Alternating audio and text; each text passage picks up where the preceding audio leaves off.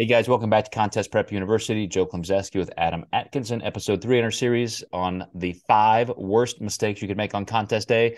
I'm going to get really specific and technical with this one because I think it is the worst mistake I think people do make on that technical level, Adam.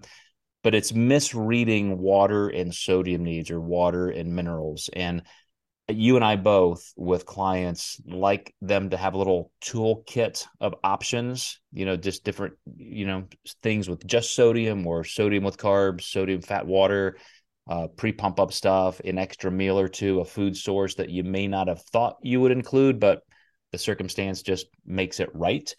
Um, but man, I will tell you, like we were alluding to in in that last episode, it always comes down to looking in the mirror and saying, "Fuck."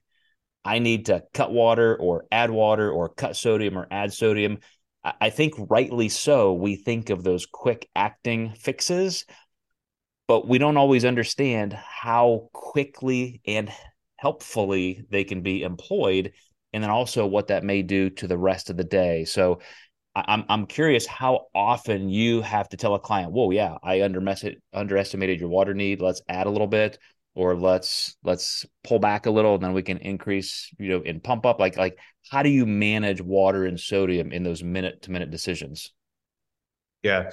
Those, those are tougher because what you're always up against is different venues different sizes of shows and your best guess and and how I've been doing it a lot recently is how much water I want people to get in by the time prejudging starts.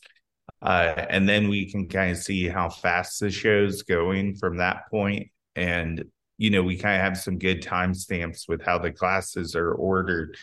Uh, I, I typically find I'm adding it more often for most, but you'll get the occasional client who feels stuffed with water, and then that's not good either. So they may even be stuffed from a meal. So we may actually bring their meals back versus even cut the water back so they can consume more water. So, you know, those water fluid changes can change the eating quite a bit depending on you know how soon they're going to be on. We may not have time for a third meal based on how quick the show's going. So a lot of times we might have to ditch that. So i usually play food a little lower in general just so i can keep water a little bit higher on show day. I, I totally agree. And the the thing that even with the way i set up peak weeks I just almost intuitively know is going to happen is we're going to be a little low on water. Again, context is critical. So we have to know that, man, you're because we've done a progressive linear load, your carbohydrate glycogen levels are higher than usual. So that's not a problem. Not really a time on contest day where that's going to make a big difference.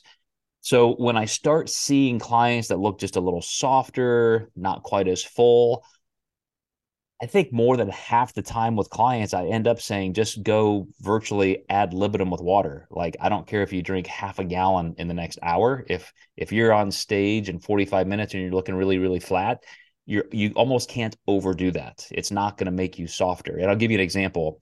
One of the last times I competed, I mm-hmm. had my prejudging, ended up doing quite well, a top five in a big pro show, and um, my after pre post or after prejudging meal was in a restaurant because I had my family. And of course, with that extra sodium and even as clean as I was eating, I mean, you know, got vascular, crazy. I'm like, holy shit, I look amazing right now. I wish I would have looked like this an hour ago. But then for the evening, um, I was looking a little softer, and I and I thought, oh man, did I do too much sodium? Is am I just screwed? I'm, I'm going to be embarrassed. And I thought, no, I have, you know, that's short acting. I've got, I've got enough carbohydrate. Uh, I had enough time. Really, what I need, to your point, Adam, was just water. So I made myself drink backstage while I was pumping up a whole lot of water, and it really pulled everything back into the muscle cells. And and, and I just saw myself like shrink wrapping in real time. More water with that context pulled everything into the muscle tissue, tightened out my skin, and everything was fine. And those are the calls that are so, so hard to make uh, when you're on your own looking at yourself, but you just have to have the confidence of knowing that context.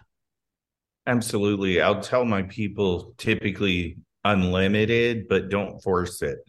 Mm-hmm. Yep. Good, good move. All right, we've got a couple more episodes for you guys, so hope you're enjoying the series. As I said before, if we miss your top five mistakes, maybe you've made them on your own, leave us a comment or message us, let us know.